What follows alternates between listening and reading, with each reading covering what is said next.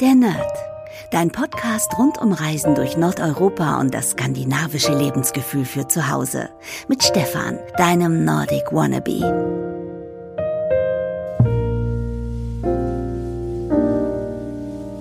Hey liebe Nerdies, heute geht es um Weihnachten in Dänemark und wir haben schon so viel über Hügge gesprochen und Weihnachten und Dänemark und in dieser Folge möchte ich einfach nochmal alles ein bisschen zusammenfassen und Weihnachten in Dänemark ist natürlich richtig hügelig. Das ist die Hochzeit von, von der Hügge. Hier ist alles gemütlich, Achtsamkeit entschleunigt.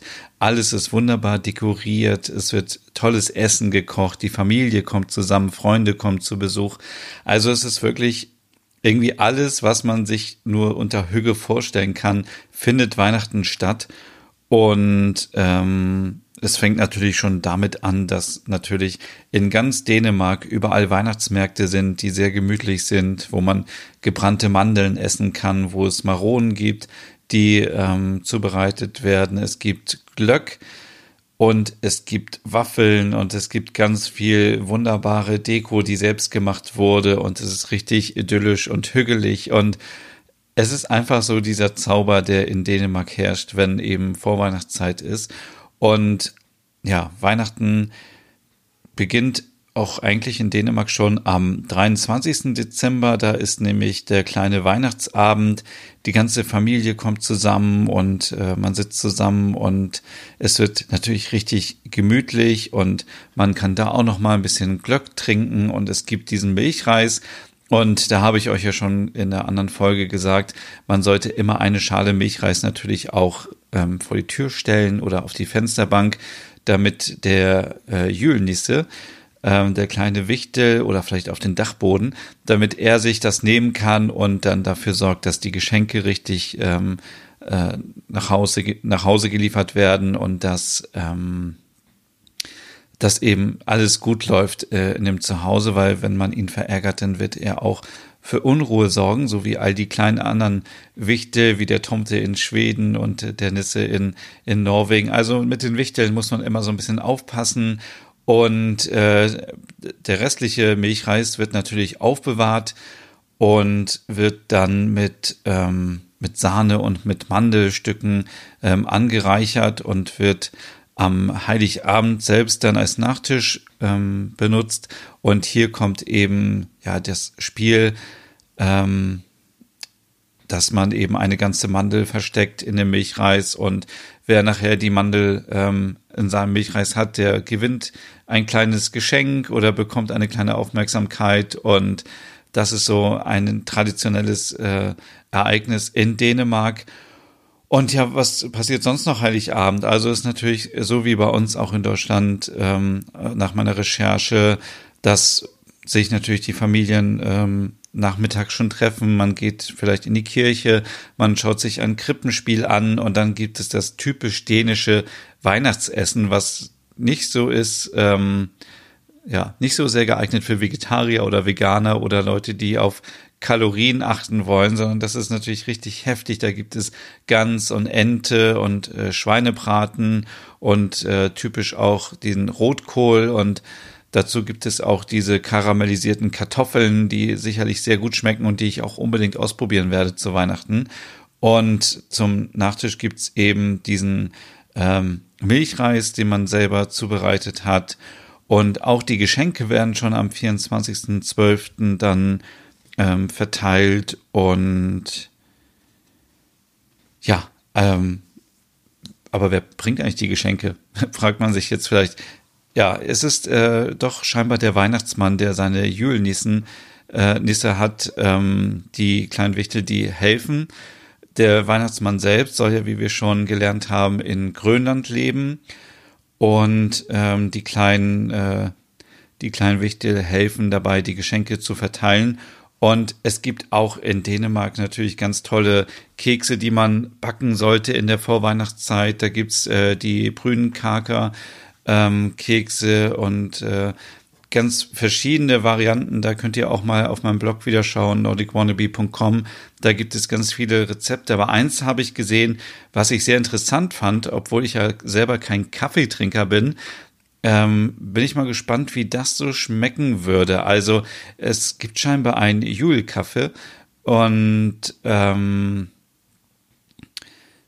ja, Kaffee wird ja sowieso ganz viel im Norden getrunken, in Finnland, in Norwegen, überall gibt es immer Kaffee, wie es da so heißt. Und ähm, ja, man darf auch äh, keine Einladung zum Kaffeetrinken ablehnen, das ist sehr unhöflich. Und es gibt eben diesen Weihnachtskaffee und den, das ist ganz normaler Kaffee, den bereitet man zu und dann kommen noch so ein bisschen ähm, Vanilleschoten rein, Zimtstange, Nelken und ähm, wenn der Kaffee fertig ist, auch ein bisschen Schlagsahne obendrauf und Zitronenschale und das stelle ich mir so ein bisschen vor wie so ein, ja, so eine Art Glühwein, aber mit Kaffee und ähm, es klingt auf jeden Fall sehr lecker. Also ich selber kann euch leider nicht sagen, ob es dann wirklich lecker ist oder nicht, weil ich ja keinen Kaffee trinke. Aber ähm, da stelle ich mir schon ganz gut vor, wenn man so Kaffee trinkt morgens und der riecht schon so ein bisschen nach Weihnachten. Also das ist vielleicht noch so ein kleiner Tipp für euch, wenn ihr jetzt es noch kaum erwarten könnt, ähm, bis Weihnachten ist, dann äh, kann man sich morgens den Kaffee schon so ein bisschen weihnachtlich machen. Und ja, heute ist der 21. Dezember, also noch ein, zwei, drei Tage bis Heiligabend. Ja, also wenn ihr wollt. Ähm, das Ganze funktioniert so einfach. Ähm, die Gewürze mischen, natürlich ähm, die Füllung aus der Vanillestange rausnehmen. Ihr könnt natürlich aber auch Vanillezucker nehmen oder Vanillearoma, wenn das ähm, zu aufwendig ist. Und dann kommen alle Gewürze in einen Kochtopf ähm, mit 800 Milliliter Wasser. Das wird dann gekocht, dann ähm, lässt man das noch eine Stunde ziehen. Dann siebt man das Ganze wieder durch und hat dann eben diese Flüssigkeit und ähm, ja, dann kommt eben, wird das Kaffeepulver äh, mit, diesem, mit dieser Flüssigkeit eben gemischt, so ähm, als würde man Kaffee aufbrühen.